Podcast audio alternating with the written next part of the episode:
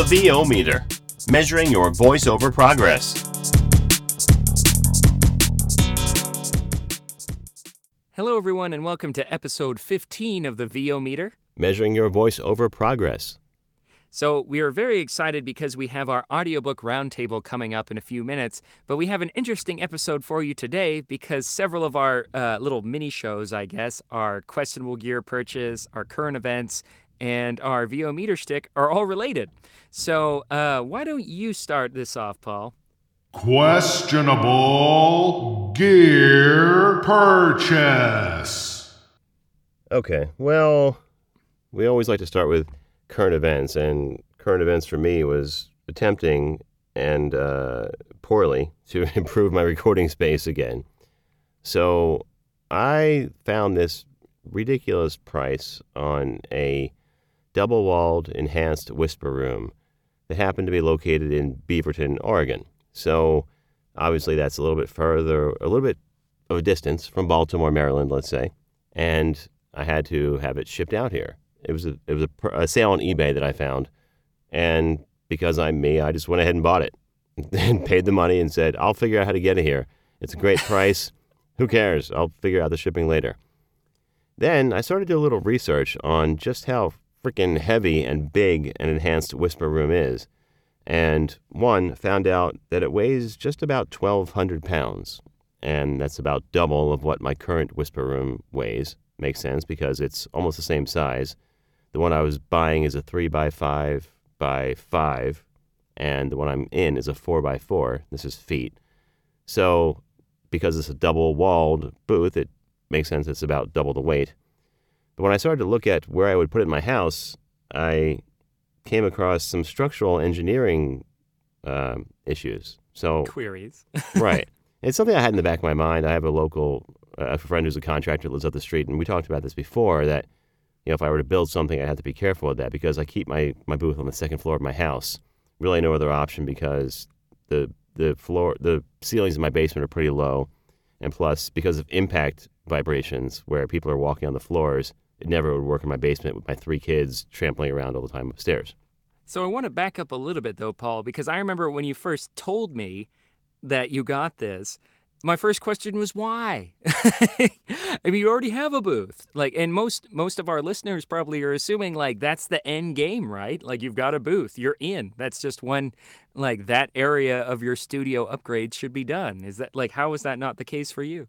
Well, I've talked ad nauseum about the giant highway in my backyard and the vibrations from that that in, that creep into my recordings, and they still do. I use an expander on my Apollo Twin interface to keep it somewhat at bay, but I've been doing an, I've been engineering a book for another author. I think I mentioned, and in listening to those files back when it's not my own voice, especially, I can hear that vibration creeping in through the expander during the dead spaces, and it's just annoying. It, I'd like to be able to somehow end it once and for all. So that was my mm-hmm. thinking anyway. So that's why I thought double walled booth. And also, I should mention, in doing some consulting with our friend George Whittam, he had told me at one point that he thinks a double walled whisper room would be enough to block all of that external highway noise based on what he's heard in my files. So that was my that was my motivation. So and so people who might not like, as you can guess, not all ISO booths or even Whisper Rooms, which is a brand of vocal isolation booths, are created equal. Like, I mean, of course, you've got different um, height and length and size dimensions and weight, as you can tell. Like, there's almost a 600 pound difference between the single wall that Paul currently has and the double wall that he was looking into. But what that extra mass does is it like it increases the amount of acoustic dampening that you have of sound isolation. And so, as he was pointing out, it would actually hopefully get rid of those vibration problems that he's been fighting for almost two years now. Yeah, to eliminate sound waves from, from penetrating your space, you need mass, whether it be concrete, wood, uh, lead would be the best, but I'm not lining my house with lead. and it would save you from Superman. So the denser the material, yeah, exactly. The denser the material, the better it is at blocking sound. So back to the, the structural design, in looking at the, the code for most U.S. states, every state is different. Sometimes even counties have different building codes. The the amount of weight you're supposed to have on a residential floor, second floor, is about 30 pounds per square foot or 40 pounds per square foot. uh, if you're a little bit more conservative. So, or sorry, the other way around 30, 30 pounds if you're conservative, 40 pounds if you really want to push it. And doing my math, my, calculations, it seems that it would be more like 50 pounds per square foot for this 1,200 pound booth on my floor. And uh, those weights that are based on the building code are, are usually based on moving weight, not dead weight. So a booth is, in my in my opinion, is, is an issue because it's dead weight. It's going to sit in one spot forever or until I no longer do this job, which hopefully is not sooner rather than later. yeah.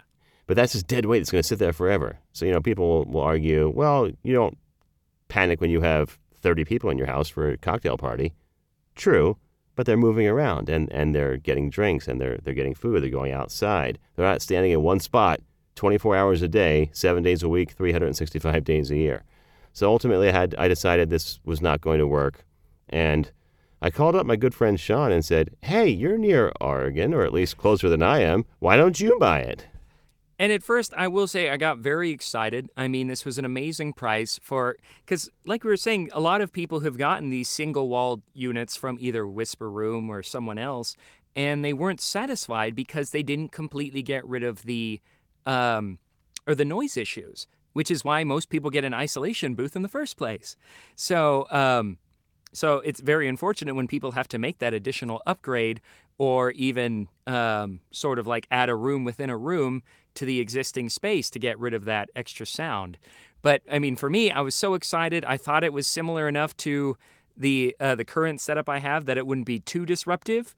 So uh, I had the same concerns about weight, and but after talking to a few uh, engineer friends who were kind of able to like to calm my fears, uh, my dad and I started measuring out um, the dimensions of the, or the potential dimensions of the booth, and we just couldn't find anywhere in the house that would have been an ideal working space. I mean, if I wanted to be surrounded by like the furnace vents in the laundry room, then yeah, I could have gotten the booth and put it in the basement. But I'm like, the whole point of, of having that that office, that studio space is to sort of have like a very creative, conducive atmosphere, you know? Isn't that what we all want who are trying to pursue this full time? So, um, so unfortunately, after a lot of hemming and hawing, I realized that maybe now is not the best time to put a booth in here. And I mean, my house in rural Washington is pretty much quiet 90% of the time, so I don't have a lot of the noise issues that, say, someone in a larger city might, or who's near a freeway might have. Right. So, the the worst part about this whole thing was that I had already put my booth on uh, for sale on a couple of the voiceover groups and on Craigslist. Some of you may have seen it. And this is very uh, telling of your personality in general, Paul. yeah, so or both of our personalities, how we handled this. I got some people's hopes up, including our, our friend of the program, um, Bob Johnson, who is going to come on and talk to us in a few minutes about the experience as part of our VO meter shtick.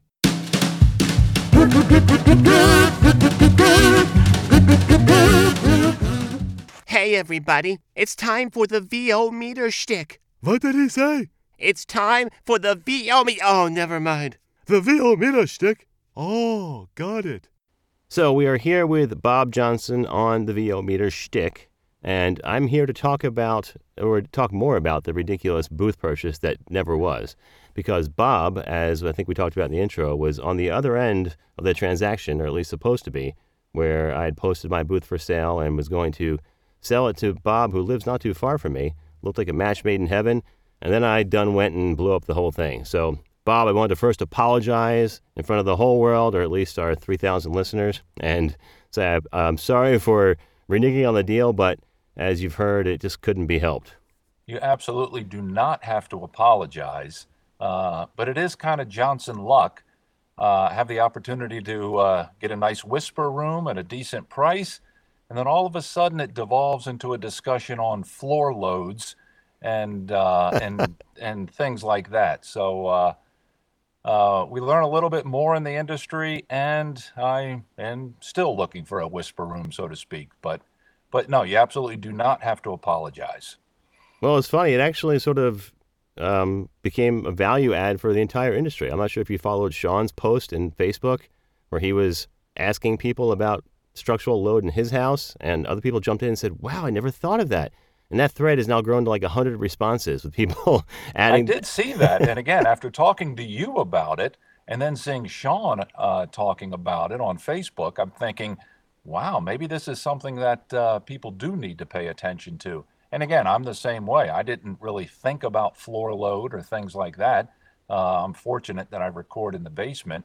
Uh, again, the only thing I was uh, worried about, of course, I wasn't worried about it. My wife was worried about the aesthetics of uh, our basement with a whisper room in it. So that devolved more into how can we spruce up the whisper room to make it look more amenable to uh, to our downstairs area. Yeah, I think Sean admitted in the the intro that that was part of his decision too. That he's still he's living with his parents. Um, he's much younger than you and I, and he's he's back with his parents while he sorts out what he's doing long term. And they weren't too keen on having the big black monolith in their in their living room either. I did agree uh, that we could put a window box outside of uh, outside of the whisper room as well as a welcome mat, and I'll put a little some plastic trees around it, so at least it'll look like a little uh, as I call it, my retirement home. Well, that's fantastic. Well, I will certainly keep an eye out for other deals. Uh, as fans of the show know, I've actually done this before. Um, this time last year almost. Sean and I had almost an identical discussion where I had purchased a booth and was trying to unload it onto him um, as he was coming back from Japan. And it's because I was looking for one up in uh, in the northern part of New York. And I actually put friend of the show, Patty Gibbons, onto it. And she ended up buying it. So that story worked out. Hopefully, there's still some way we can work things out for you. no, I'm, see how it I'm, goes. I'm okay now. And again, I'm just looking for the whisper room specifically, uh, you know, just to improve the room tone a little bit, but also in my uh, quest to upgrade microphones as well. I tend to do this in a stair step method. I don't want to go high end microphone, but not have the uh, the proper uh, sound area for it. So, um, so I'm fine with where I am now. As as we said on the phone you know, it's not a priority for me, but at the same time, I think many of us, uh, especially at my level, always looking for a little bit more to improve. Uh, and that's why I like listening to the, the VO meter. I'll give you guys all a, a shout out as well, uh, as well as uh, VoiceOver Body Shop as well. I mean, you learn so much from that. Some of it's really technical, some of it's baseline, uh, that it helps a little bit of all of us in the industry uh, learn and, and, and, and continue to develop. Well, thanks for the kind words. And it sounds like you are, you have taken some of that stuff to heart, talking about not getting a good microphone until you have the space to record it. We've been preaching right. that, and George and Dan preach that as well. It just makes perfect sense. Yep. But tell us a little bit, Bob, about your your uh, professional resume and the environment you do record in now. We'd be curious to hear. Actually, I've been in the, the voiceover business for about 10 years. I kind of started uh, differently from most people, is that I was already in the federal government uh, in the Intel community and used to do a lot of their classified narrations, documentaries, e learning. So, kind of started from the inside. And then when I retired uh, three years ago, I decided to do I decided to do much more on the outside uh, which has proven a little bit more difficult than uh, than I thought, and we've all found that out. many people in uh, the voiceover world. For me, it was more the technical side, though, because I was uh, recorded more of uh, uh, of a classified nature. Everything I did was in a studio, so to actually step out from that world and have to create my own studio environment in terms of recording, editing, mastering, um, and, and all of that that's proven to be much more difficult, but at the same time, uh, something that I've actually enjoyed learning how to do. So right now I am uh, surrounded by Auralex panels in a five foot cove inside of our uh, uh, downstairs in our basement area, which actually is a great recording area because I have three solid walls.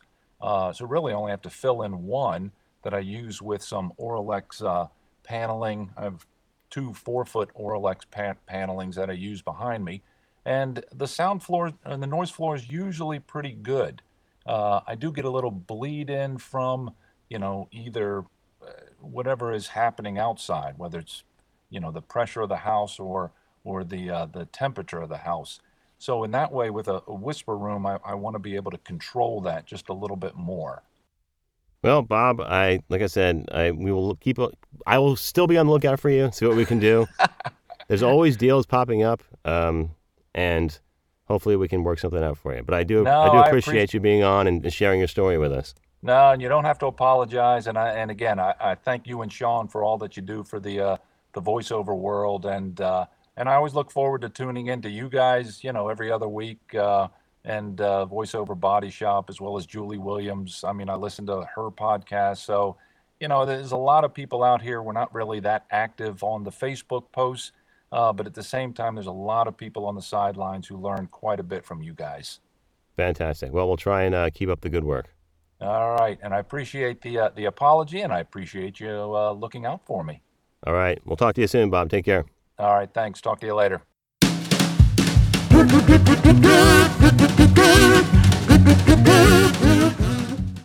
So, Bob, once again, my apologies. I'm glad you're still a friend of the show and, and willing to talk about it and talk to me. But in the end, it all worked out because Bob is pretty happy with his recording space at the moment, and I was able to get my money back from the, the person I purchased it from on eBay, more importantly. And last I checked, it's gone off of eBay, so it looks like he must have sold it and probably for a better price than he gave me. So, as they say, all's well that ends well in love and war. Well, we both had learned a lot from it, I think. I mean, like something I've learned from you, Paul, is to always have to be on the lookout for not just incredible deals on boosts, but on audio equipment in general. I know you've uh, frequent your local guitar center and have been able, like, uh, gotten some incredible deals on mics and interfaces that way. So it's good to have like your sort of finger on the pulse if you're looking to upgrade, because you can usually save quite a bit of money if you're a little patient and perseverant. Yeah, indeed. So my plan now is to sort of retrofit the existing booth I have. Because the other thing I thought about is that one of the worst experiences of my life was lugging this whisper room into this second floor all by myself.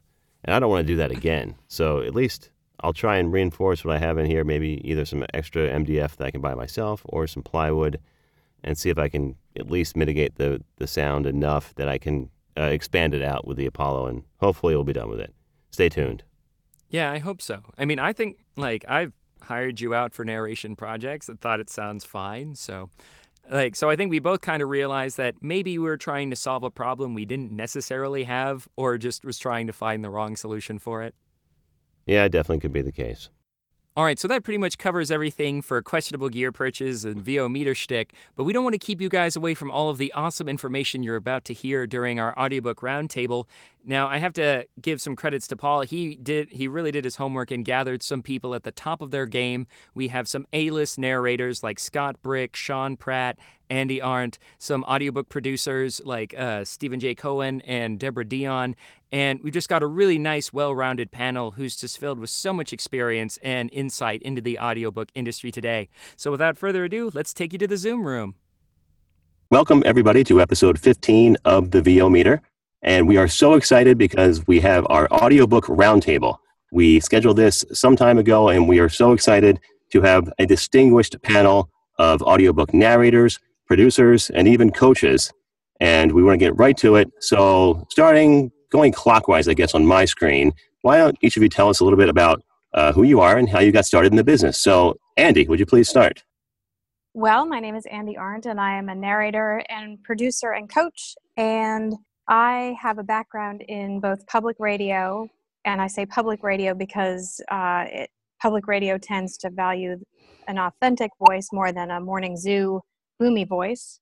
Um, and I also have a background in theater. I taught acting and voice at James Madison University Theater and Dance Department for 12 years. So to me, theater plus radio is like the Reese's peanut butter cup that adds up to audiobooks. So that's how I got into it. I mean, that's not the actual first job I got, but that's the background that I have. So Fantastic. And uh, Debra, Debra Deyan. Oh, hey there. Um, yes, um, I am, am a producer in Los Angeles and um, been in the audiobook business since 1990. My husband, um, who's since passed away three years ago uh, from ALS, uh, Bob Deyan and I got into the business together after we were uh, first married. Um, he had he worked in, in radio and he uh, had an extremely long commute once he decided to marry me and, and move uh, to where I lived.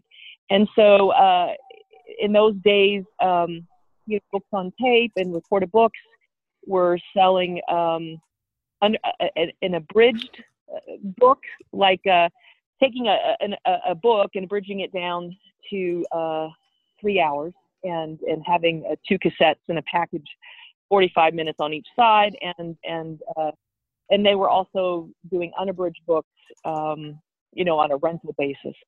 So uh, bob wound up getting uh, a copy of uh, this present darkness uh, authored and read by frank peretti. And he listened to it in the car and came home shaking the package and said oh my god this is what we're going to do and uh, so I sat and listened to it that night with him, and uh, he said, "Well, I, I uh, don't know how we're going to make this or how it's made, but um, let's figure it out and let's be part of this this thing. It's going to be big."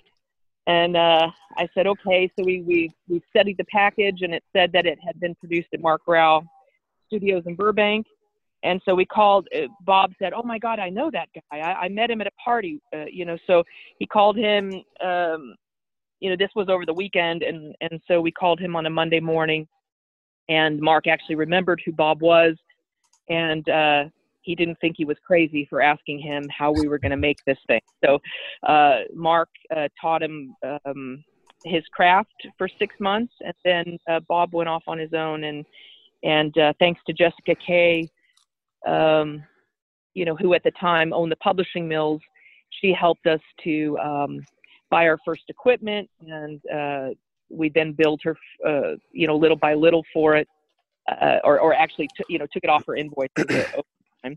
And um, and the rest is history. You know, back in those days, it was reel to reel, you know, machines and and razor blades and blue tape, and um, and then the digital age didn't come until much later. So so yeah, it was uh, it was a, a, a lovely start, and and we were young in our 20s, and and um, it took about 18 years of of uh, going to bed every night and wondering how in the world we actually paid our rent before audiobooks um, hit. You know, um, we did we didn't even find a, a, a name for audiobook until 1994.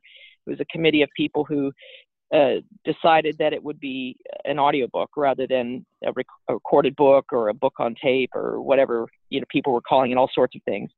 Well, that's fantastic. Thanks for that that backstory. And Sean Pratt. Sure. Uh, let's see here.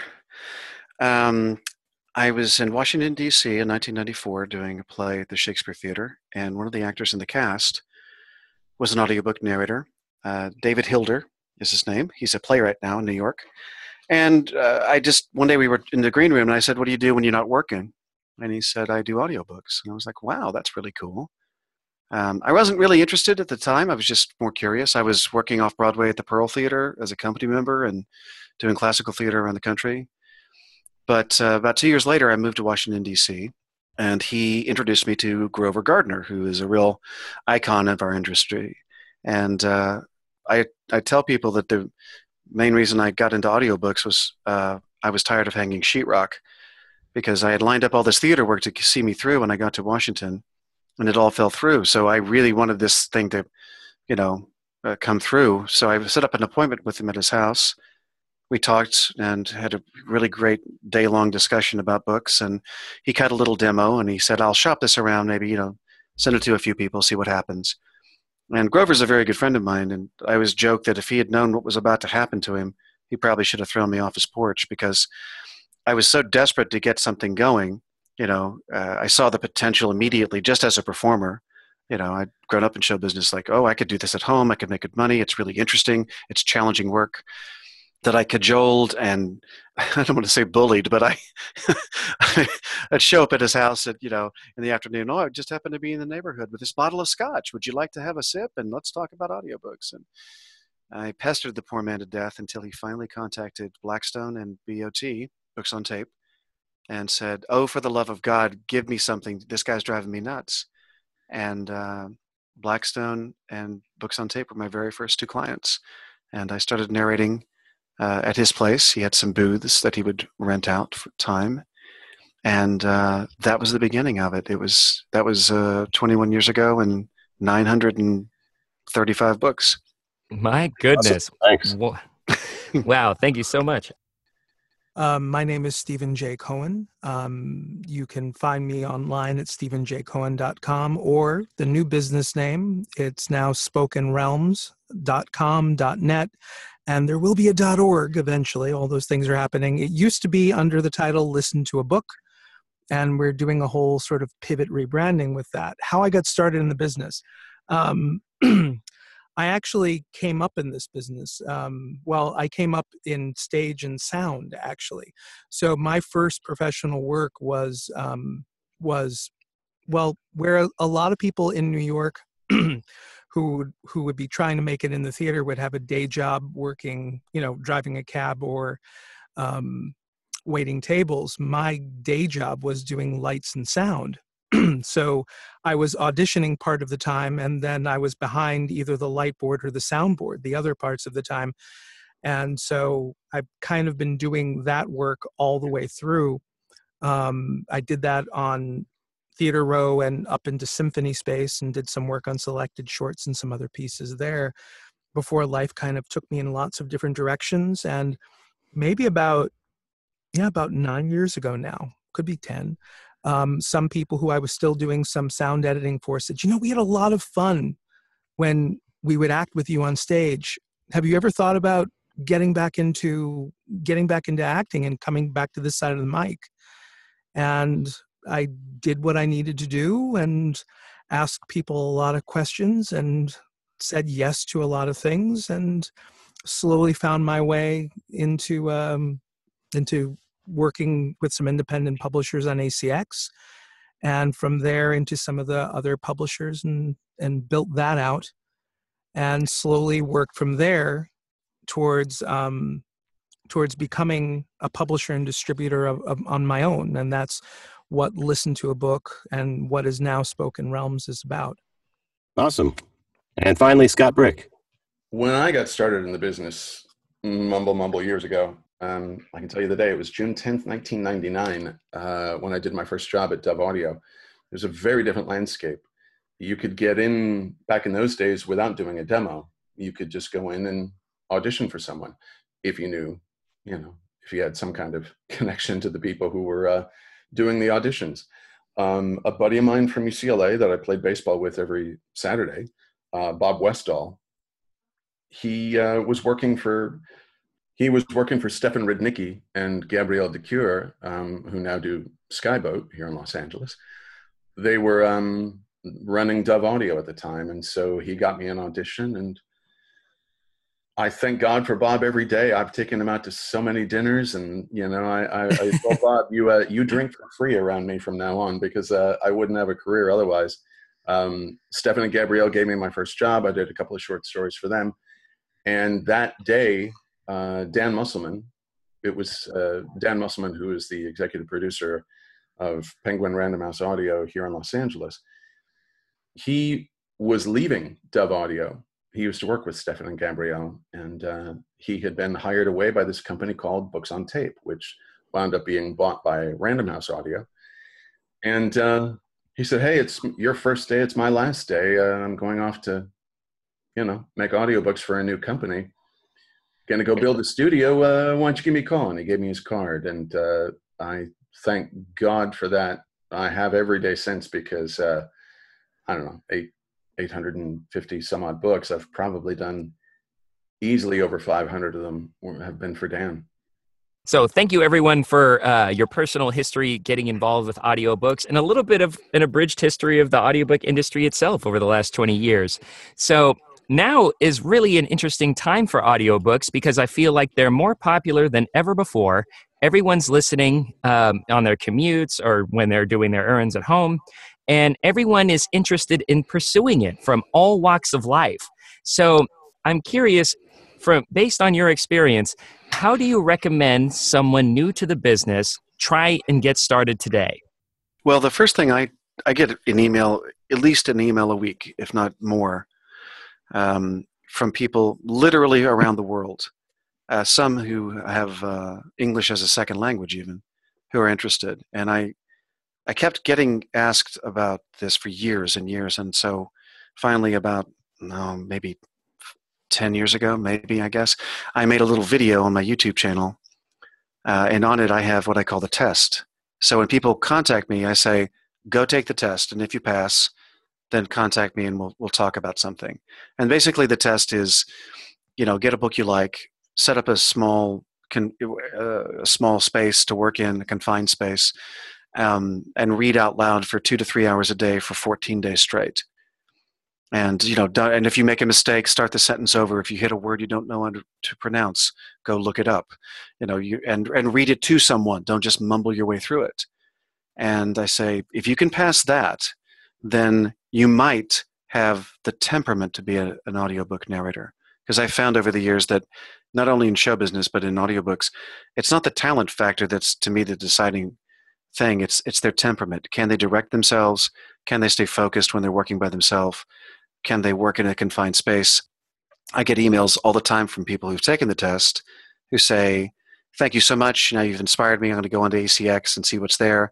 But I also get emails from people saying, I took your test and you have absolutely positively convinced me that I never, ever, ever want to do this for a living. and and I feel I feel like I've done a good service as a as a coach. You know, I've saved them a lot of heartache and money. Um, and so so that's what I do. That's what I do. And anyone expresses any interest, I'm like, go watch the video, go Mm-hmm. take the test. Anybody else have a comment on that? Uh, yeah, I this is Andi. I actually am in the process of selecting a small number of students to start from scratch with this fall because I put a something on my Facebook page, my narrator page saying, you know, I'm going to take a small number of students and here's how to apply and what to send me. And so the first test is actually do they meet that deadline because we have to meet you know, it's a deadline driven business. So if they can't meet a deadline for me, then they're not ready to put out a shingle and say, I really do this professionally. So I heard from a handful of people, and actually, two of them are like, uh, Debra, I'm going to be sending them your way in short order. They're like really amazing. Wow. Um, yeah, I was so impressed. I'm really excited to work with them. And another one um, is fine, I think, talent wise, but s- was talking about wanting to sort of make extra money on the side doing audiobooks. And I, my perspective on things is that it's not an extra money on the side kind of endeavor. It takes so long to get any traction, to get a foot in the door, to get your name out there, that it just takes a higher level of commitment than that. So. Excellent. Debra, any thoughts? Uh, yes. Um, Sean and Andi are absolutely amazing teachers and coaches, and I highly recommend them. Uh, we actually have a school as well, um, a Deyan Institute, and uh, PJ Ochlan is a teacher out here in Los Angeles. And uh, he does a great job uh, teaching intro, um, intermediate, and um, he does a dialect class, and uh, he's just terrific, just terrific. So I I, re- I recommend that people that are new to the business they really need to get into class. They really need need a coach. Uh, they really need um, a business coach because there's a lot to this, and um, you know Andi's right. It's it's it takes a lot of hard work, um, you know, to get your foot in the door and to get rolling. Uh, it takes a, a, a lot of effort, a lot of marketing effort, and a lot of um, you know going to uh, events and and and being involved it it really takes um, having a personal relationship with the different publishers and, and the different producers it's not enough to just um, hang a shingle and or work off of the ACX system and think that you're uh, you're doing it. it it just isn't there's there's a lot of work involved Nowadays, obviously, totally different landscape, and it is vital that you have a demo nowadays. My advice is to learn as much as you can before you go into the into the booth, because especially if you're coming at this from another genre type of voiceover, um, you exercise different muscles in every different type. You know, I work with uh, DJs a lot, people who have spent their time in radio for decades. And you know they assume that they can just keep using those same muscles and those same skills when they do an audiobook demo and it's totally different. So um, i would say you know it, it, whatever ability you're able to learn Um, sometimes financially, you know, you can't afford to get a coach, but there are so many free resources online, YouTube videos. Um, you can watch interview shows. VO Buzz Weekly is a is a marvelous marvelous gift to any kind of uh, voiceover artist, whether you want to get into audiobooks or promos or what have you. They interview professionals uh, in in every every aspect of voiceover, so you can watch a two-hour interview, hour and a half video, an hour and a half of video of hearing people who do it talk about the craft. Uh, then go into the booth and sit down and create your tracks. Uh, you know, uh, start se- start sending out submission emails, query letters, basically. And uh, just one little word of advice: make sure to link directly to the page with your demos. Don't go to your main page and then have them click again to get to the demos. You never want to be more than two clicks away from that person hearing your voice. Wow, that is really insightful and something I've never thought about before. Hmm. Yeah, you people lose so much interest so quickly. And the more clicks that you make them, you know, the more hoops you give them to jump through, the the quicker they're going to lose interest. So, Scott, a lot of our listeners are new to the business. That's why we asked that first question. But a lot of the, the people that we talk to that are just coming in look first to ACX as a way to sort of get their foot in the door, or maybe start in the business. Do you see ACX as still a viable option to either start in the business or even to continue a career in the business? I think, uh, and this goes contrary to my initial thoughts about ACX. When I first heard about ACX years ago, and I think a lot of um, veteran narrators, let's say, um, um, people who are already into their career, a lot of us shied away.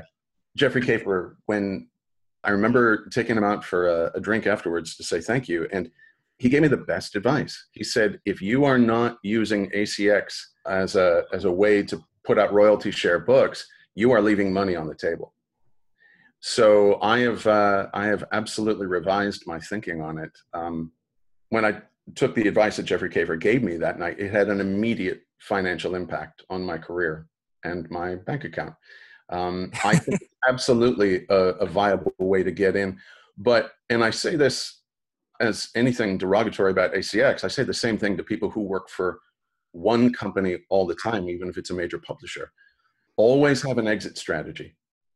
And by that, I don't mean stop working for them. By exit strategy, I mean a way to transition from working full time in this realm as you're cutting your teeth and getting your sea legs under you, whatever metaphor you want to use, once you've done that and you're ready to work with the major publishers, the independent uh, producers, what have you, always have a goal in mind about how to transition out. And um, absolutely, you can break in at ACX and you can make your career and your finances thrive on ACX. Steven, how about you? We were talking about new people to the business uh, approaching ACX as a way to break in or get their foot in the door. Is that still a viable option? or is ACX still a viable option in general as a way to to promote your audiobook business? And what other ways are there for narrators to seek out work for themselves? What I've noticed over time with ACX is that in the beginning, when the platform first opened up, there was um, there was a huge backlog of demand that simply had no place to go. Couldn't figure out what was going on and suddenly there was this marketplace. So there was a lot of really high value um, product that suddenly became available and it was like panning for gold during the gold rush whereas now anyone who looks at acx and is purely um, purely looking at it as a place to audition is missing at least half of what's really there um, whether or not the what's sitting on ACX right now is something that you think is worth auditioning for. What ACX gives you by having an account is your own personal uh, publishing platform. So you getting out, going to things like writers' conferences or other things, and being the one audiobook narrator in the room, you get to actually you know have the conversation. And when the person says and how are we going to distribute this? you have the answer in your back pocket. You know so yeah, there are other things that are coming out now, and and part of that is um, is the the longer and the the longer that it goes on, where Audible is the largest player, the more people start talking about alternatives. But also, the longer that goes on, the harder it becomes for somebody to build an alternative of scale something that can handle that and we're seeing some of that with with kobo coming on the scene and we're seeing findaway which for a long time was a business to business back end system. Um, you know they were responsible for a long time for moving audiobooks outside of audible. In many cases uh, Findaway was responsible for how those books made it into the libraries or make it make it into the little kiosk, you know, in, in, in a truck stop and all different things like that. Findaway was responsible for a lot of those other pieces, and now they're turning around to to be a place with their voices division where they're trying to reach out to authors so it's going to be interesting looking in the next couple of years as these different alternatives start to crop up because the the talk when you talk to independent authors is um, is about what alternatives are there to um, to Amazon, the parent company behind Audible. Um, that's really what I, I see is that when people simply look at ACX as a place to audition, they really are missing most of the value that's there. One thing one thing that often does happen though is people will come to me and they'll say i want to do this through what what what was listen to a book. And of course as of today probably many of you have seen this uh, we're going through a rebranding and moving the content into uh, under the new business name which is spoken realms and um, the audio production network is is what was listen to a book and if you go to if you still have old links to listen to a book.com that still works but you can go over to um, spokenrealms.com spokenrealms.net and see what's going on there as the content is being migrated and things show up. But often people will come to me with a project that's actually more appropriately an ACX project, and they're kind of surprised when I turn them back towards ACX because I understand some more of the ins and outs of the pro of, of the platform and can point out where by doing something else they may be leaving important information data money something on the table. And you know the last thing i would like to do is just you know you come to me and i and i take your project and then six months down the road you figure out there was something better. If there's a better fit i'd rather i'd rather focus on that um, so really um, what was listen to a book that's now spoken realms we're focused a little bit more on projects you cannot do through acx so whether that means you're working with um, uh, material that is not available as an ebook that you can claim as your own. So that could be you want to do a public domain work. It could mean that you have a script that is not originally um, a book and you're trying to get it into the same marketplace. It could be that you want to do something that doesn't fit for a different reason, like you'd like to do a dual narration piece, but you'd like to do it as a royalty share, and ACX doesn't have a mechanism to pay two narrators. So, all of those kinds of projects are the kinds of things that can be done through Spoken Realms, through the audio production network. Um, that you cannot do through the other platform personally with with what i'm doing and how i like to work it, it made more sense to try to you know the this you know the the uh the the square peg in the round hole metaphor uh, when I built the system that I built, I built a square hole so that way you don't have to try to shove that square peg into the round hole. So when somebody comes to me, if, if they've got a round peg, I say, you really want to go over there. I would say if you go on to ACX right now and look under just the wide open how many producers have listed themselves there, it's it's like 46,000 producers, um, which is really, really daunting. But then you start to look at the samples that people have uploaded and the amount of not following directions that weeds out, I don't even know, maybe a third of those people right off the bat is stunning. Like people who put an, a car commercial demo up on ACX or they're reading something and you can hear dogs barking in the background or you know um, there's just not a sense of market with a lot of the people who've who've listed themselves there so you can really give yourself an advantage by thinking about who's looking for narrators, not car not car companies, you know. Um, and what are they looking for and what is your if you work with a coach to know your brand your niche your sound then you can actually leverage your acx profile in conjunction with networking with authors who write in the genre that you might be interested in uh, then they have a reason to go look at your profile and not just the entire acx site and go eh. excellent. Sean or debra any thoughts? That was really good advice I think so too. well, the other thing I would say, one of the things that I that I do personally and that I teach my students, and I've taught, I've used to teach uh, classes on the business of show business for years at acting schools um, and with acting groups, and I said. Uh, you know, it says, you know, the, the, your question is, is it still vi- a viable option? Well, that implies that you have a goal in mind and a lot of people get into show business without a specific goal and I, and I stress to my students that they pick i always pick five goals for the year and they i work those goals throughout the year and then at the end of the year i can then see well how did i do this year? You know and that's that's the only yardstick i use for my own success. I don't judge it against anybody else. And so but what i try to tell them is that oftentimes when they get to acx they may not know what ACX can do for them. They may have an overblown sense of what its possibilities are. And I try to sort of lower those. I, especially with my narrators who come from a performance background, I tell them initially they should be thinking of ACX like um, if you were an actor doing summer stock theater or black box theater, where you're going to work your butt off, you're not going to make any money, but you need the resume credit, the experience, the connections, and that's just part of the learning curve you know, I, I tried to, you know, I said, yeah, go ahead and audition for the per finished hour stuff, but just know that your your recording and your experience level now will be going head to head with someone who's got 30, 40, 50, 60 books on there.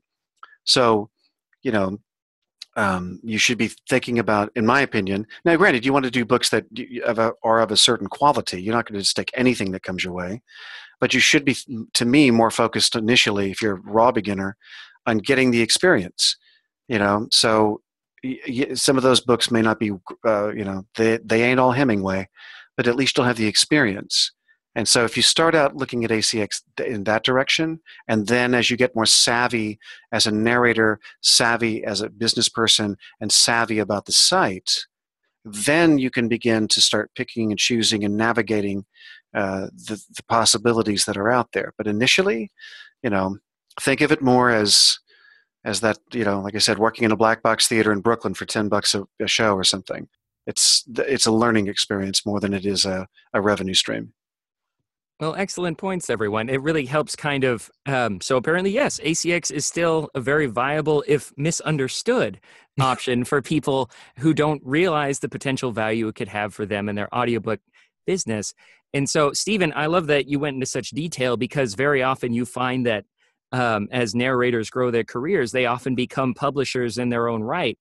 And so a lot of people assume that like other areas of voiceover, audiobook is all about the performance, it's all about the voice.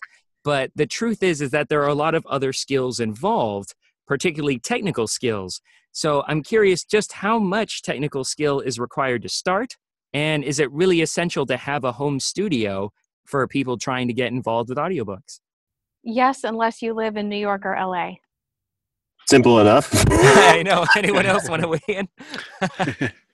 All right, let's phrase it a different way. How many of, of well, I guess in this case, Andi and um, and Sean and Scott, how many of you actually still work from home, and, and what percentage of your work is done in your home studio versus at a, at a production house or a publisher? Um, well, I I don't live in New York or LA, so I have done all but two of my books from my home studio? Yeah, from my experience, um, of the 930 something books I've done, uh, probably a handful, maybe five in 20 years, because uh, it was just an accident of geography. I became an audiobook narrator based out of Washington, D.C., which is arguably one of the nexus points of audiobook narration because of Library of Congress and Learning Ally, and the, they needed narrators there, and out of that was the natural pool of talent for uh, the audiobook companies when they were looking for home based studio narrators. So I started out I started out working in a studio from the uh, uh, my own booth from the very beginning, so I'm really a, a, you know an autodidact. I taught myself everything I needed to know over you know uh, the successes and failures of doing that on your own. So you do need a you, you do need it for that reason because that's also where the industry's headed. It has been heading for many years now. The other thing too is this gets back to say like demos on ACX. You know, you you do need to have a quality studio, so the the the sound booth itself has to have meet a certain standard. The equipment needs to be a certain standard. And there's ways to talk with people and get that to that standard uh, but also things like demos, you know, whereas in commercial VO, you go into a studio and they do all this really cool, sexy stuff with music and uh, sound effects, and you have a really great producer who puts it all together for you. In audiobooks, ultimately, you need to be doing your demos on your own mic in your own space because that's what they're hiring in the end. Because if you went to an expensive studio in New York to get a really cool audiobook demo put together, you know and then suddenly the quality of your studio where you do the book is radically different. It's a bit of bait and switch. So yes having your own studio is is part and parcel uh, with the industry except like andi said if you're in la or new york. I never advise somebody to leap into a voiceover career and first thing to do is get a home studio. I always say test the waters. Make sure you have enough work to justify this expense because you know depending on how you know intricate or uh, detailed and really involved you want to get you're going to be spending a thousand five thousand. I know people who spend a lot more than that on their booths mm-hmm. and why do that if you know you don't have the right skill set? Or um, you know you're you're you're the best in the biz but nobody will listen to your demo. I mean i hate the idea of spending all that money and it and it you know your studio lying fallow, basically. So, what I always say is even though it might mean um, less profit up front, if you're getting, you know, your per finished hour fee and it's, you know, flat, they can't, you know, there's no leeway, um, there's no wiggling room, that you spend part of it and you find, a, a, you know, the cheapest, best option for you to use somebody else's studio mm-hmm. and you know you use part of that per hour fee, uh, per finished hour fee to do that, um, and then when you start getting those phone calls and emails a lot more often, and the publishers or whomever you're dealing with is knocking on your door a lot more, especially when they start uh, uh, making inquiries like, "Hey, I'm curious. Um, do you have a home studio? Ever thought about putting in a home studio?" Let that be your sign. Yes, go out. yeah. But it's it's the same way that I always say. You know, uh, people ask me what kind of microphone. You know, how how uh, um, you know how much should they spend? Should they get a really a pop for a really expensive one up front? Mm-hmm. Say, get one that it makes you sound professional and then at some point in your career when you want to be taken seriously when you want to be taken seriously as a, as somebody who's you know moving on to the next level and working for the you know for the majors um, that you invest you know more. And you know you invest a little more into a better microphone. Um, you know again i just i hate the idea of somebody going to a great deal of expense up front and the same goes for the technical side of things. Mm-hmm. it depends on how steep the learning curve is if you know I, I know just enough about you know the technical aspects of audio to be dangerous. Um, i uh, you know I, I knew that the learning curve that that's not where my skill set is. So you know what i want to do? I want to rely on the people who really know their stuff. I want to rely on the best in the business. And there's also part of me that's just like hey you know what? I'm an american uh, I get a lot of benefit by being a member of society. And I don't want it all to go one way. I don't want to just take the benefits. Um, I want to give some too. So I hire editors and I hire proofers and I hire engineers. Um, you know, I can, I can, if I focus on what I know how to do rather than spending money on training uh, or spending time on, you know, watching a ton of YouTube videos, if you want to, by all means do it. I know a lot of narrators who do and they thrive on it. Simon Vance loves playing around, you know, and, doing his own editing. I that guy, God, that's an extended yawn for me. So I I, it makes me happy that I'm hiring people and I'm putting money into the economy, that I'm helping my, you know, my associates, my my my peers, the people who really know their stuff. I think it, it is all dependent on the person. What is your learning curve? What is your level of interest? Also, what is your level of fear? I, I work with a lot of retirees who are trying to, as they come to take my classes, they want to reinvent themselves and they don't want to have to spend a lot of time or money because maybe they don't have a lot of e- you know either one of those. I said, well, then don't. Do do as much as you want, and try working with others to uh, to get you you know to the next step. Yeah, and to add on to where Scott was going there, um, and this is an open question for the room. How many people in this room um, knew how to fix a car or build a car the day they got their driver's license? Still don't. right. So so let's you know, and this is the thing that most people think about. They think, oh, I'm going to do everything. Scott's really, I mean, I really, that's the right way to go about it. Um, you know, when when I first moved to the area that I'm in and I was doing some of this work, first thing I did was I contacted every studio in the area to see if anyone had actual experience either recording voiceover or spoken word. I found a couple of studios that were semi local. At least one had ISDN who said that sure, I could advertise that I'm an ISDN talent and this is how I schedule time in the studio. And I work with him on and off to this day, not because I need that anymore. I, I've got you know stuff set up here, but because we've become friends and we, we send work towards each other at this point. So there's that component. And a lot of people make make the mistake of trying to to figure this all out at once. Mm-hmm. And then when they go back to listen to their early work, they wind up in with that cringe-worthy, oh my God, oh, you know, they, they, they have that feeling about what what's happening there.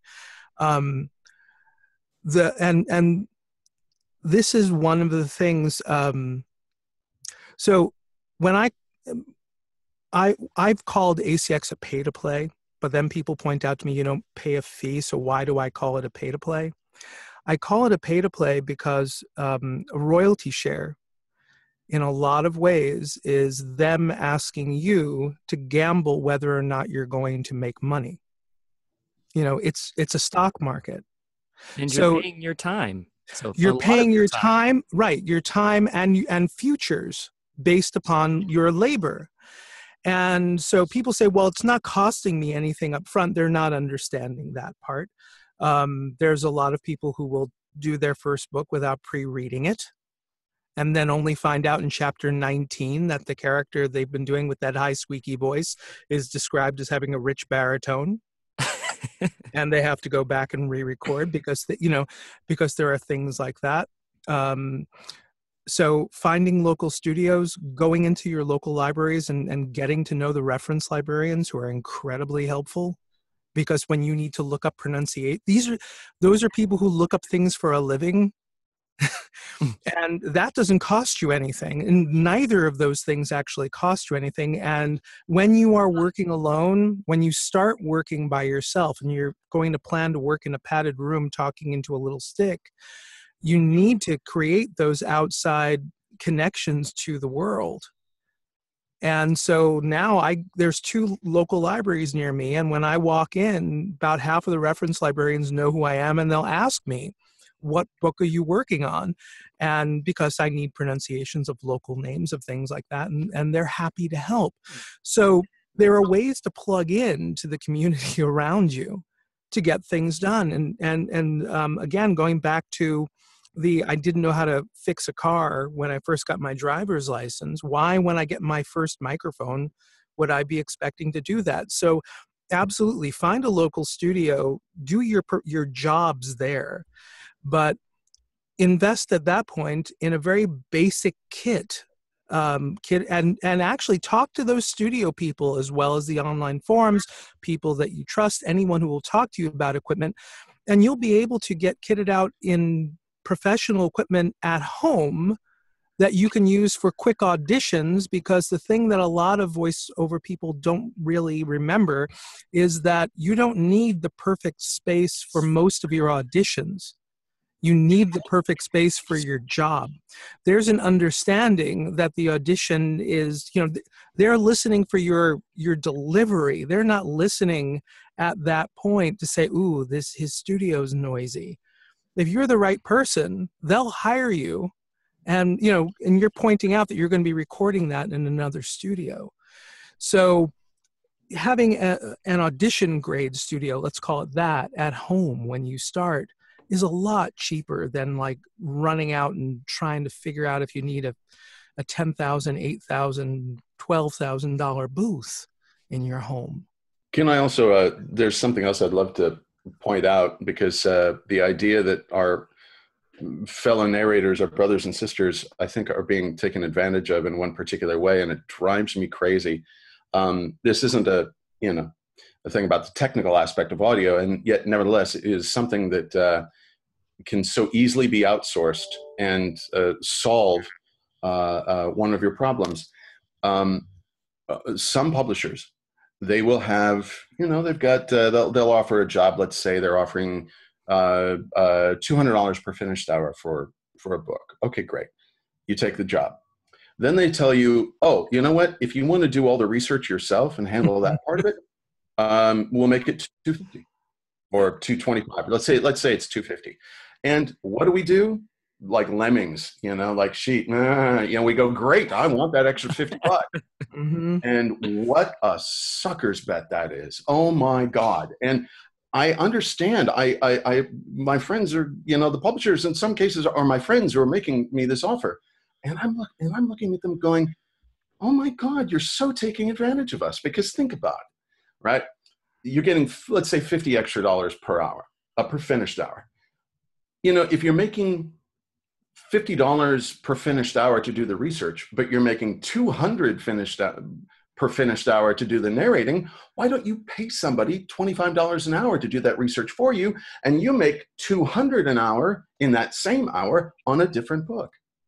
It's outsource, please God, you know, I haven't done my own research in close to 10 years now because I can make more doing what I know how to do. And Debra, you work with producers and narrators within your award winning studio. Um, what percentage of your work is done with um, narrators in house versus in their home studios? Yeah, yes. Uh, you know, we're in LA. We're in LA. We've got uh, two studios in LA. Uh, one has four booths and the other has five. We run them seven days a week, double shifts. So we're doing, you know, quite a bit of work in our studios. You know, uh, but Sean is absolutely right. The industry is moving towards home narrators uh, of all the, the work that I receive from clients all over the world, you know, 80% of it, I'm still hiring a home narrator to do the work in their own home booths. Uh, 20% of the work that I'm doing is done here in my studios or in studios in New York, London, Toronto, big cities. Authors wanting to read their own books are still coming into studios. They obviously aren't going to have their own home booths you know, celebrities, um, you know, people in, you know, actors like Broadway actors. We hire a lot of those.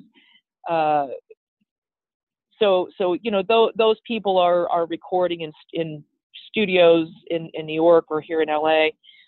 Um, but yeah, if if somebody's serious about doing audiobooks and they don't live in Los Angeles or New York or London, they really, you know, have to have a home booth. It just it just is the way it is.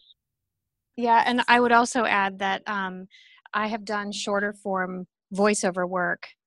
And, you know, when I was doing a two or three minute commercial and my neighbor was using a chainsaw, I could, you know, quick fit it in when he went in to have a drink of water. But if I'm trying to do an eight hour book, which takes me the better part of a week to finish, and my neighbor's having a chainsaw party, I got a problem. Yeah, that makes yeah, sense. For sure. So we talked about doing work in a production house like Deyan Audio in LA, how does a narrator who's looking to partner with such a business uh, contact them, or what's the best way to market yourselves to production houses? Yeah, in regards to production houses and, and publishers in general, everybody on their web, all the publishers have on their websites exactly how you can become a narrator for them and work for them. Every single publisher operates differently. Um, sometimes that can be frustrating for actors, narrators to to navigate, but it's really, really clear on every single publisher's website how to contact them, how to upload your samples, how how to you know how they work, how they hire. I'm really clear about how I do it. Uh, all they would have to do is email me, Debra D E B R A at deyanaudio.com, and uh, you know we're we have a very clear set of instructions on how uh, people don't you know there's kind of a bit of a myth about ACX. People seem to think that they have to have some sort of a bunch of credits in order to get my attention or the attention of the publishers. It's absolutely not true. Um, and it's sometimes it's really frustrating because um, somebody will have will work really hard and, and get 60 credits or something crazy, uh, some big body of work on ACX, and and we'll do all these you know kind of um, royalty share kind of things and do a bunch of free work and thinking that if they do a bunch of free work that they're going to somehow build up all these credits and get my attention because they have a lot of credits. Um, I, I feel sorry for people who are misguided that way because I would have listened to their sample without any credits to their name and I would have decided whether I like them or not based on their sample. So, um, you know, for I, I don't know about other people and, and whether they feel like they need your you to have a bunch of credits or not, but I can tell you from my perspective, I do not. I, I know what I like. Uh, I know within you know a few seconds of hearing you read, you know, if I if I want to hire you or not. You know, it, it's it's that simple for me. Excellent. So, uh, sort of going on that question, Debra, do you critique demos for people who might not like who are just asking for feedback, not necessarily being uh, wanting to be hired by you? I, I've never done that really um, because people that are contacting me want me to hire them. So, um, so I, I, I, do critique a lot of people's demos, but but not for the fun of it. Uh, or, oh, or, I see. So everyone's pretty much is this hireable? Is this bookable? yeah, I mean, if they're contacting me, they want a job, and and and and, and rightly so. I mean, we're we're we're the world's largest, you know, producers of audiobooks. You know, I, I've I've I stopped counting. I I, I had produced fifteen thousand titles like four or five years ago, and I just stopped counting. It's I mean, we do thousands a year. It's it's you know, so they're high, if they're you know calling me, you know, they're looking they're looking for a job, and and I don't blame them. They should be calling me. So what what is sort of the the etiquette for contacting a production house or a publisher? I mean, you mentioned that they all have their own idiosyncrasies, but since you are a producer yourself, what do you look for when someone reaches out? I'm just simply looking for somebody to write me an email that says, "Hi, I'm I'm looking for a job, and uh, how do I go about working with you?" And uh, and we write back you know very clear instructions on exactly what they need in order to to be asked to be part of the roster and then uh, you know once they're once they're asked to be part of the roster we just we start you know looking at them as as a possibility of of someone who can be hired um, somebody has to be on the roster in order to get hired because uh, it's just too complicated for us otherwise to remember who you are and to you know uh, uh, it's just it's just better for us. We have five casting people uh, working, you know, here, and um, that's what they do, 40 hours a week, you know. Uh, so um, it's just it's too hard for us to to uh, you know to meet somebody at a party or whatever and to remember who they are. Um, it's it's it, it makes much more sense for us that if they, you know, give us their headshot, their bio, their demo, you know, uh, then once we have a marker for them, a banner, then uh, you know, then then all then the relationship part starts. You know, that that's the um, you know, I saw somebody at a mixer or uh, somebody participated in APA speed dating or you know some other form that you know where I where I uh, somehow see their face over and over and and uh, they become ingrained in my uh, in my memory and and um, you know uh, hiring them and, and for, for them to be able to stand out. And that's what you know had talked about your brand and and um, you know who who you you know know Andi had said you know knowing who you are and and how to market yourself and you know what your brand is and and that's all all true. You know you have to stand out somehow. Absolutely, you you can approach anybody. Uh, you, the narrator, be bold. You know, go confidently in the direction of your dreams. Live the life you've imagined. Um, let's put it this way think about it from this perspective every single one of those publishers and every single one of those independent producers deb can tell you you know deb Deyan can tell you that they are always looking for new talent always they may not have the time based on the uh, let's say the, the the budgets the timetables the deadlines that they're dealing with on a certain project to go find somebody right now but they are always on the lookout it is always on their radar it is always on their radar. Find the new guy, find the new woman. And you basically you do so by by writing a query letter. Do a Google search, query letter. Um, I used to write them when I was writing magazine articles all the time, and I had to approach a new publisher. And I would basically say, This is who I am, this is what I've done. You know, attached are some clips of thing, you know, attached are some some articles I've written in the past, or in this case, you know, you know, you'll you'll see a link here to books that I have narrated already, and those mm-hmm. obviously are ones that you've done on ACX or you know whomever you you you start your career with, and you say, I think I would be a good fit because, and you point out that you know, um, well, Blackstone Audio they don't do a whole lot of young adult, they do some, but they do a whole lot of you know. Uh, uh, whatever it is you, you point out you know i've noticed you do a lot of romance. I've noticed you do a lot of erotica. If you're talking to random house you say i know that listening library i know that your listening library imprint does you know by far the most young adults books in the industry. Mm-hmm. and you find these things out by doing the research. And you basically you're showing them when you send an email like that or a letter if you want to get old school you're showing them not only that with your links hey i do what you do. When you when you show them that you know about their company and you've you know taken the time to research it that you know about the industry. You're basically saying i've done what you do. I do what you do for a living and i can help you. Look at all these other people that i've that i've already helped. It is in your best interest for me to help you too. That's you know that's the subtext of your letter. Write a very good query letter. Have somebody read it um, you know, vet it for you, make sure that, you mm-hmm. know, your spelling and grammar are are perfect because you know what? This is the publishing industry. And uh, you know start start submitting. Now you may not get traction with simon and schuster. Uh, i'll tell you i've been doing this for mm, coming up on 18 years now. For the first 15 years of my career they wouldn't answer my phone calls. I should say that. I mean they were always very polite but, but they were like yeah we're not looking for anybody right now and then finally I started working with them. Remember, the same thing happened with Harper. I only started working for them less than a year ago. Hmm. Remember that every person that you were approaching, every company that you're approaching, always keep it in mind this is still an audition.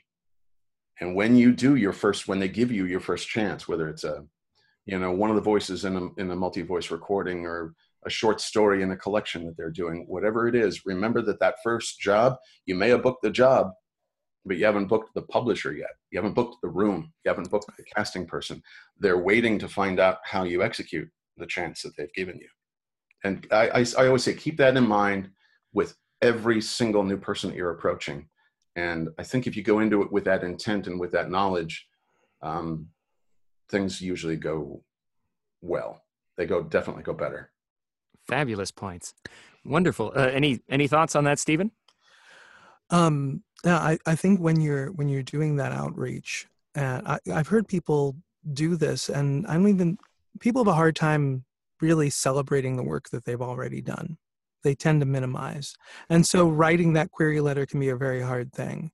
Um, but I want to point out that if you look at any ACX book, not a single one of them claims that ACX is the publisher. ACX is simply the platform in that case where, where you, as a narrator, have connected with a rights holder and the book has gotten done. So you have done zero books for ACX. You've done a whole bunch of books for some independent independent publishers.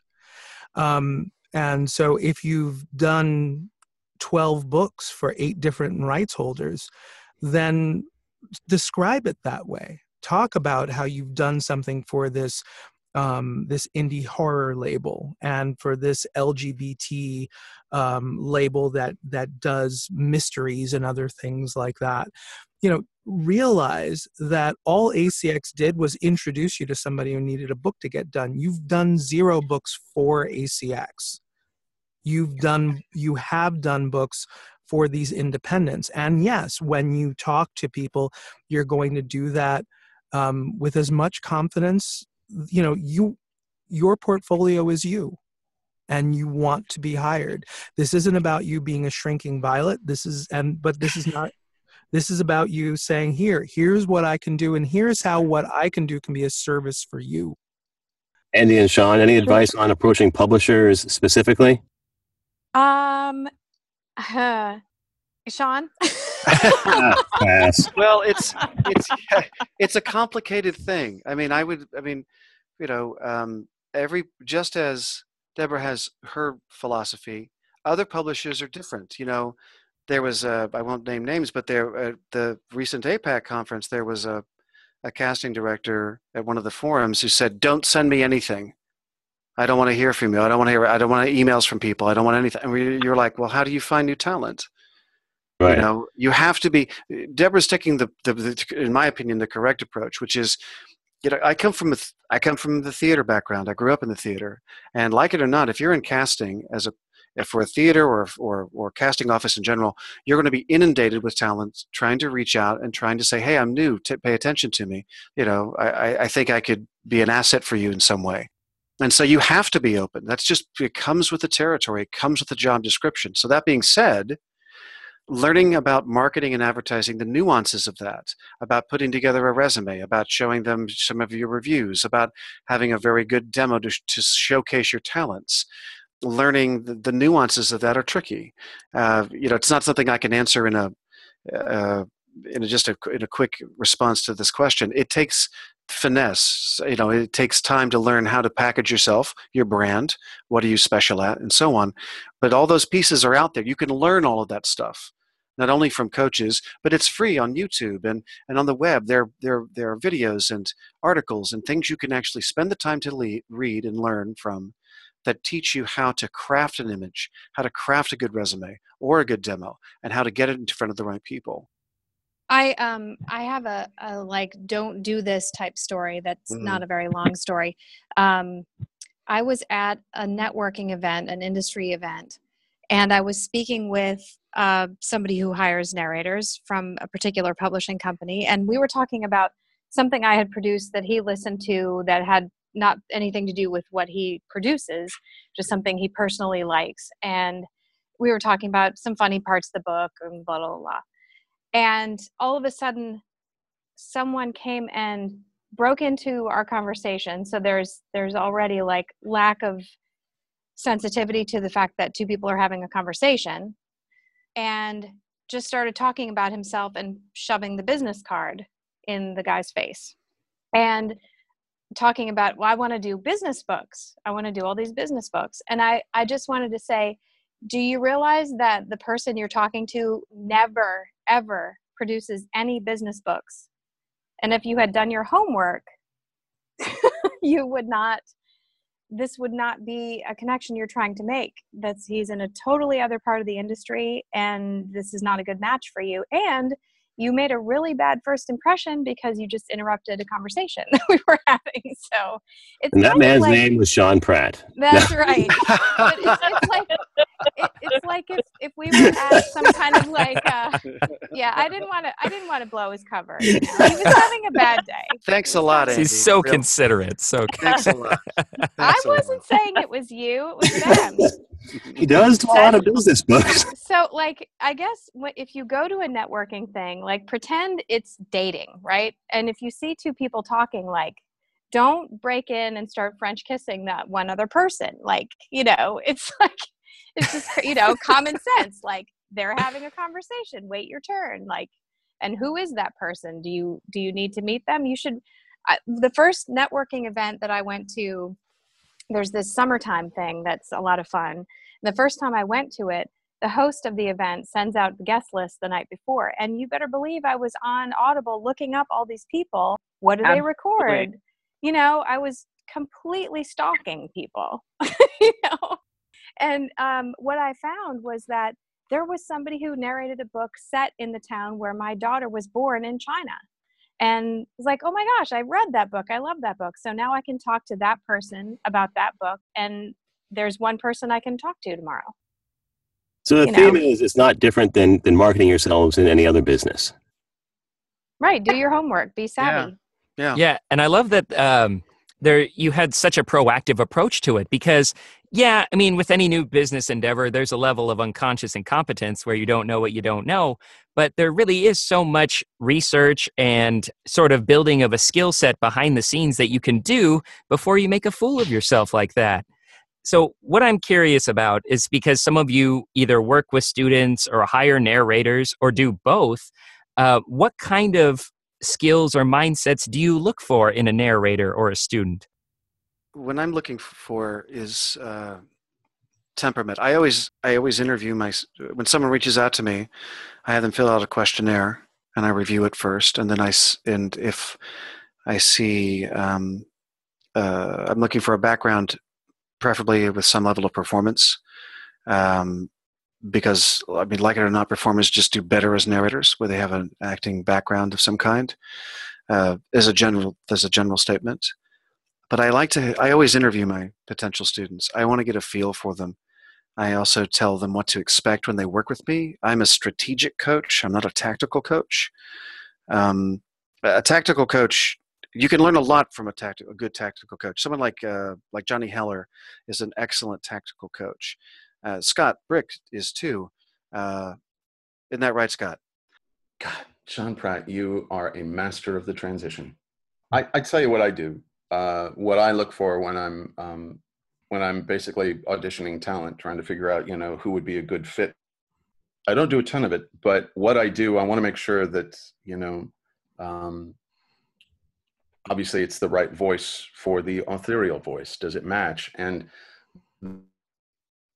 is when I listen to somebody's stuff, I, I listen to several samples and I make sure that their style changes with each author um, because every author has a unique authorial voice and we you know we shift what we do to match it. You know my version of um, of uh, the red badge of courage shouldn't sound like the nelson demille books that i do right? They're both fiction but they are by no means the same kind of fiction.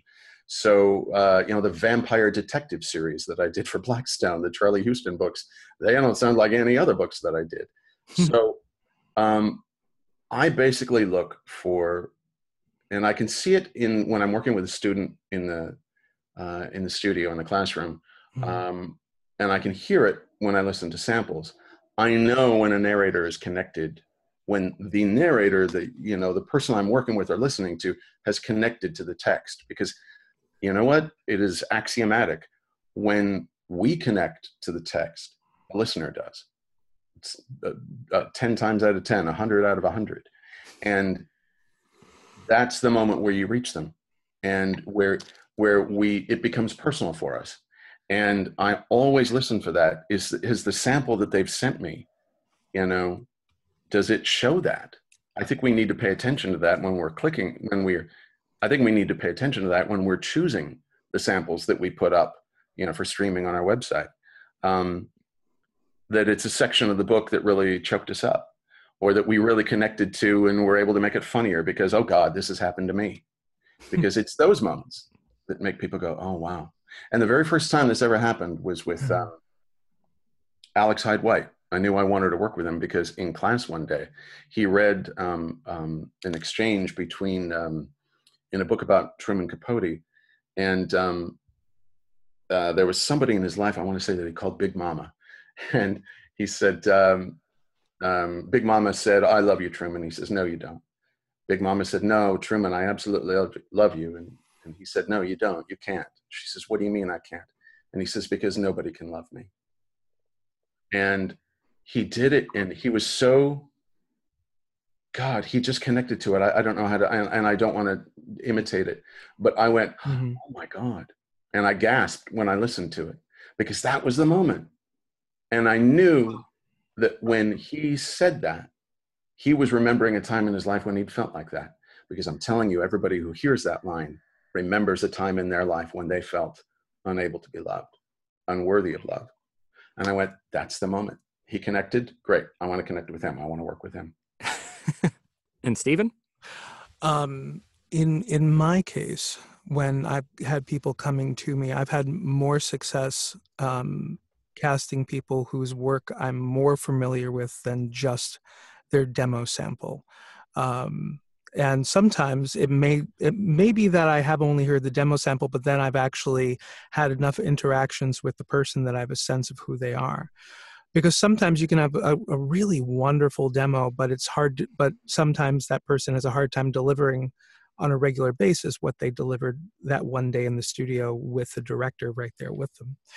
Um, a good example of a wonderful match that that works in this way is not a, a case where i was casting a project that came to me but i had listened to johnny heller's um, the education of little tree which uh, done done with Crossroad Press. It was beautifully done. It was just so amazing. And uh, the next day after that was done, and it was reflecting upon how that story went, I just kept saying to myself, he would do a wonderful Huckleberry Finn. Hmm. And so the next time I was in a place where I could I could mention that, I I reached out to him and I and I said it, and he thanked me for it. And about nine months later, he said, "I really want to do that Huckleberry Finn." So we right, so we made it happen, um, and so what'll happen for me is it's either in in in direct interactions with people or it's the fact that i'm an avid listener of audiobooks myself. And so i've had authors contact me to help get their stuff done and i start running through people in my head who i've listened to who feel like they would fit the project. So in a lot of ways i'm doing that work the same way scott is because the you know the memory of those feelings is like ooh i've really got to call you know sarah Mollo christensen. I really have to call tim campbell. You know so it's it's when you hear about the project and the passion of the project from the rights holder's point of view sometimes that right fit of a narrator will just come back up because of the direct experience of having experienced their performance Yeah, and so the idea is that a tactical coach deals with what they have right in front of them. Okay, you're doing the read. They say, "Do this, try this, try this, do a different thing," and that's not how I work. I work as a strategic coach. My stuff is about here's the concept, here it ties it to the material. Now go away, and you have to teach it to yourself. You know, I walk you through that and answer questions and give them examples. But it's I come from the school of thought that you only really learn something when you have to suffer through it on your own, as it were. And so when I talk with them, I'm giving them a heads up about what to expect when they're going to work with me, and I can tell immediately whether or not they're going to be recept- uh, receptible to that. The other thing I'm looking for is uh, a certain level of temperament, uh, a realistic outlook about what they could be doing, how long it's going to take. I get this question a lot about, well, if I work really hard, you know, do you think I'll be making X amount of dollars in a year? And my response is always the same, which is this is show business. There is nothing that is certain. And if you actually encounter somebody who tells you a dollar figure, then you should put your wallet in your pocket and get the heck out of there because they're about to scam you. You know, there is you can work six months and and make a fair amount of money, or work six years and and just limp along. There is no structure, and I want to make sure they know that going in. I want to you know align their preconceptions with reality and also introduce them to the way I teach. And then, um, I guess, lastly, it's just a matter of of temperament. You know, do they ha- do I feel like they have the temperament not only to work with me but to hang in there uh, and do this? Uh, it's I keep coming back to that word, but I've just been in show business a long time, and talent is not the ultimate arbiter of your success. It really is about that tenacity that temperament. Can you hang in there? Can you stay focused on it? I've had a lot of friends who were very talented who left the business. They just couldn't handle this other part of the the, the other demands of of uh, temperament and tenacity.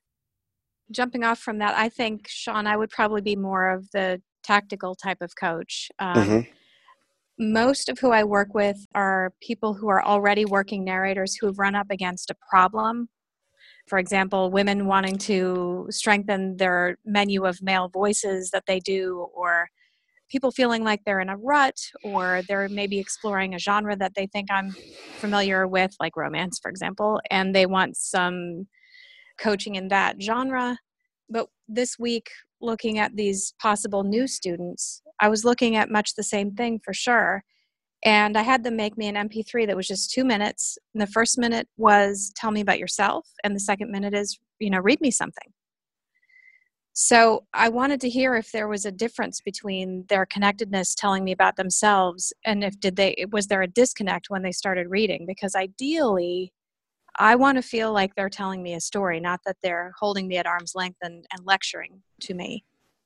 So I was listening for those kinds of things. But usually when I coach, I start my session with working narrators by saying, You tell me what we're going to work on today.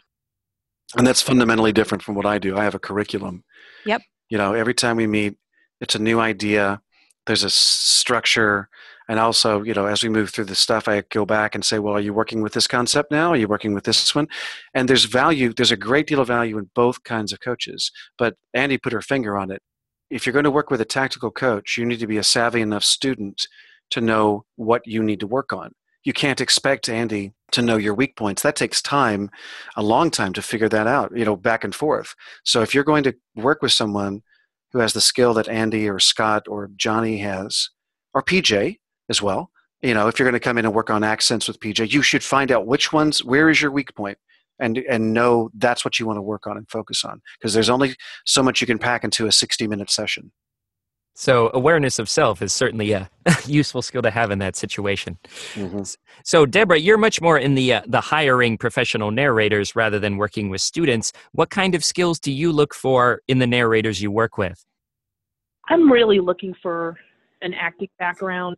Uh, I really, really love hiring theater actors. You know, I, I'm I'm looking for people to give me a sample of what they love to do because I think, um, you know, what what Sean was saying is, you know, people people stay, either stay in this business or they don't. Uh, they either they either have it for the long haul or they don't. And I find that people have to love this thing in order to stay in it for the long haul. And I can tell you that my husband Bob, who's now gone, that he and I loved this with every breath. You know, we we jumped out of bed every day and you know, loved this thing and and we were just, you know, poor to the bone for almost two decades out of sheer love and, and out of knowing that it was going to be big someday. We just knew it. We just knew it.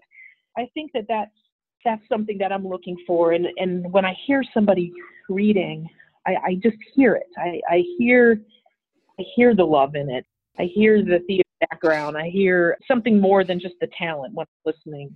So let's flip the table a little bit. When someone is looking for a coach, what are the qualities they should they should seek when they're shopping um, to to maybe to be their first coach, or like Andi said, if they're looking for some sort of hurdle to overcome as an established narrator? What are the qualities in a good coach? I was looking on a, a platform where you can look up any subject and, and take a course about it. And I wondered if that platform had audiobook um, lessons. And so I entered audiobooks, and indeed, somebody had put up a course, and I looked her up on Audible, and she has two books. so, you know, I would I wouldn't want to learn from somebody who has barely done the thing I'm trying to learn how to do. Um, so I would I would look up their professional reputation. I would look up what other people have to say about working with them as a coach. Uh, I would see if they offer a group uh, workshop type classes, which tend to be less expensive because the cost is spread out over you know 10 to 20 people instead of you working one on one and try them in a group environment and then maybe pr- if you feel like you would work well with them one on one approach them about the one on one coaching but prepare to settle in for regular coaching it's definitely not the kind of thing where you just like it's been an hour and you're like, yes, I'm ready to do all the books. so. I couldn't have said it better, Andi. Absolutely, what she said. Well, I, I would just there's one thing I would say is that uh, in general, uh, Andi put her finger right on it. But that being said, learning to be a coach is a different skill than learning to be doing what we do. There's a when I decided that I wanted to coach, I'd been doing workshops and they were a lot of fun. I had a great time doing them. But I'd done workshops, like I said, on general show business topics for 20 years. And I felt like I needed to learn how to be a coach, especially because the kind of coaching I wanted to do. So I talked with friends who were coaches in different other, you know, uh, other walks of life, uh, who mm. you know coach people on different kinds of things, and got ideas from them. I read books. I I practiced and and built slowly over time my own skill because especially with audiobooks it's a self it's mainly a self-taught experience and so if you master that craft whether it's audiobooks or woodworking or gardening or whatever that's one thing learning to teach it is a totally different skill set you have to learn to go all right, what is this thing I'm doing intuitively? Let me isolate it. Let me describe it. Let me give a name to it. Let me create an exercise to show a student how to use it. And then how do I respond to what they do and teach them in the moment? It's there's a number of steps involved. And so I've seen some narrators, or I've been in the room with some narrators who have a great deal of experience as narrators, but they didn't come off as very good coaches. They weren't very articulate and it's that old Einstein quote about if you can't explain a complex idea simply enough, then you don't understand it well enough yourself. And and I've seen uh, on occasion someone who has years of experience, you know, they need to go and learn how to be a good teacher. So there's, you know, I think I think uh, so. Getting back to the the bigger the bigger question, talk uh, ask around. That's what you know private messaging is for on facebook. Ask other people or, or start a thread you know say hey i'm interested in working with such and such a coach. If you have thoughts or opinions please you know contact me privately and let's talk about it. I encourage my students when they contact me. I give them a list of former students and i say do your due diligence. Don't just take their you know a couple people's words for it. Go find out some from other people. In fact i where at the end of my meeting with my prospective students, I don't allow them to say yes or no. I say, go away and take 24 hours and think about this. There's no special two for one sale here. There's no you get a pony. I've laid out hmm. what it's like to work with me. So go think it over. And then if you're interested, then send me an email. And that also that's a nice sort of, I think, a graceful way for them to really think it over. And if they realize it's not for them, because I don't take brand new students. I mean, people they have to have several books under their belt because, in my opinion, narrating nonfiction well is just more difficult than fiction. And and if you don't have any experience at all as a narrator, the, the stuff that I teach is going to leave you, you know, just running in circles. So I want to give them a, a graceful way to acquiesce and say, you know, I don't think this is right for me right now. So those those are some things to think about too excellent responses. We hear some of the same themes over and over again. You need a very specific uh, temperament of tenacity and perseverance to really, or just passion for audiobooks. It's not a quick, rich scheme by any means. And uh, you might be shooting yourself in the foot if you're not fully invested in it. So, uh, with that, I just wanted to thank our wonderful panelists for coming today and uh, give you the opportunity to say goodbye, promote your services, maybe even provide contact information for people who might want to get a hold of you. Um, sure. You can find me online at uh, seanprattpresents.com or send me an email directly at seanpratt at comcast.net. You can follow me on Facebook at Sean Pratt Presents or on Twitter at SP Presents. I'm always uh, available to be contacted through any of those platforms. I'm Debra Deyan, owner and producer at Deyan Audio Services. That's spelled D E Y A N Audio you can uh, send me an email at Debra, D E B R A, at D E Y A N audio.com. Love to have you on my roster if you're ready. And we uh, certainly have some great classes and, and coach available to you through the Deyan Institute. You can follow us on Facebook, Deyan Audio. You can send me a personal friend request on Facebook. Uh, I'm under Debra Deyan, D E Y A N. You can find me on the web at andiarndt.com, and there's a contact form right there on my website to send me a message. My narrator page is on Facebook at Andi Arndt Narrator, and my Twitter is at Andi underscore Arndt.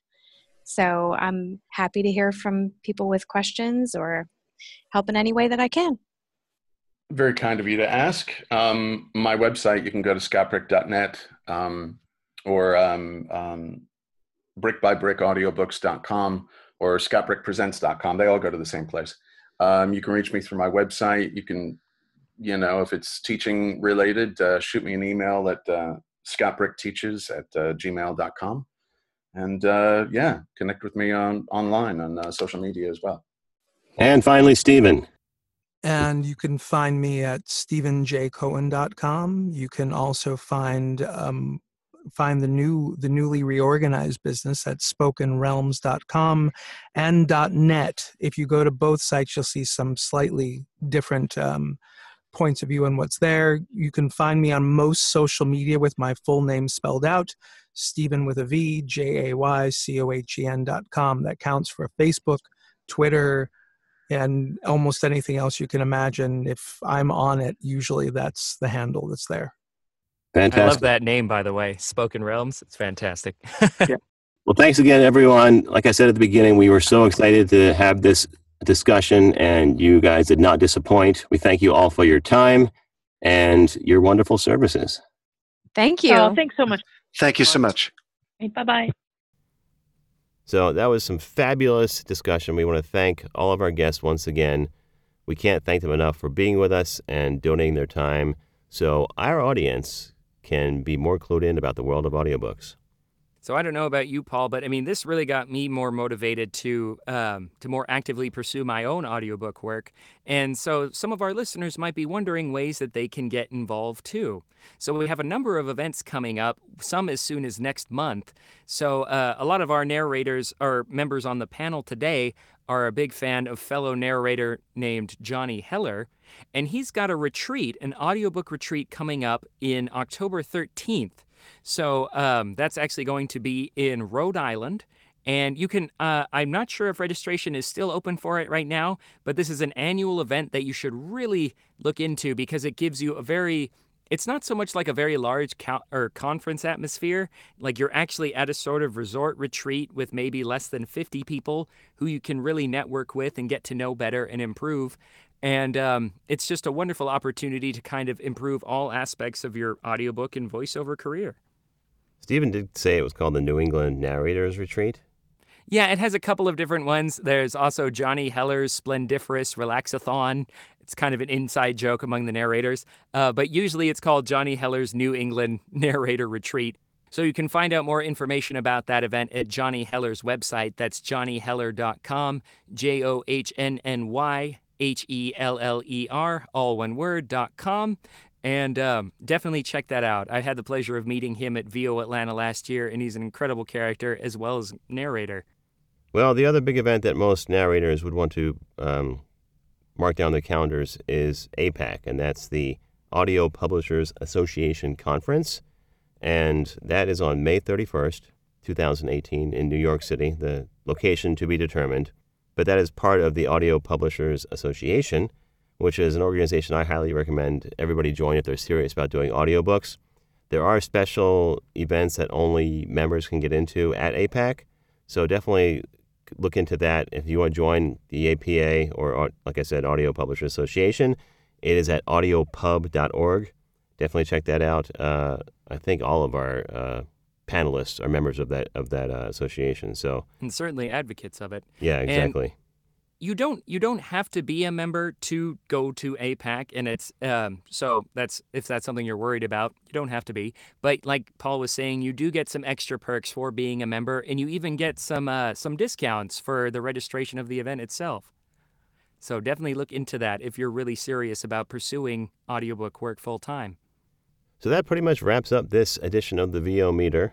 Measuring your voiceover progress.